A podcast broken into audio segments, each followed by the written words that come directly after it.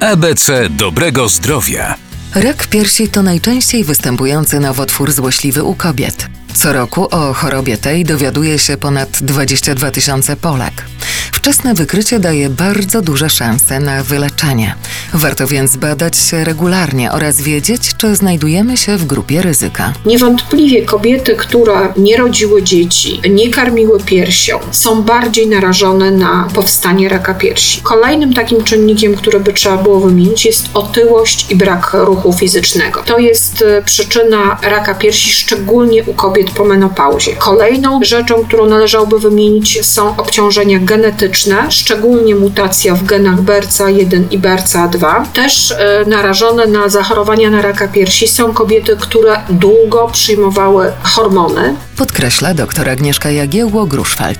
Takim podstawowym objawem raka piersi jest guzek w piersi. Każda zmiana w piersi, której wcześniej nie wyczuwałyśmy, powinna nas zaniepokoić na tyle, żeby zgłosić się na badania. Te badania to albo mammografia, albo USG piersi.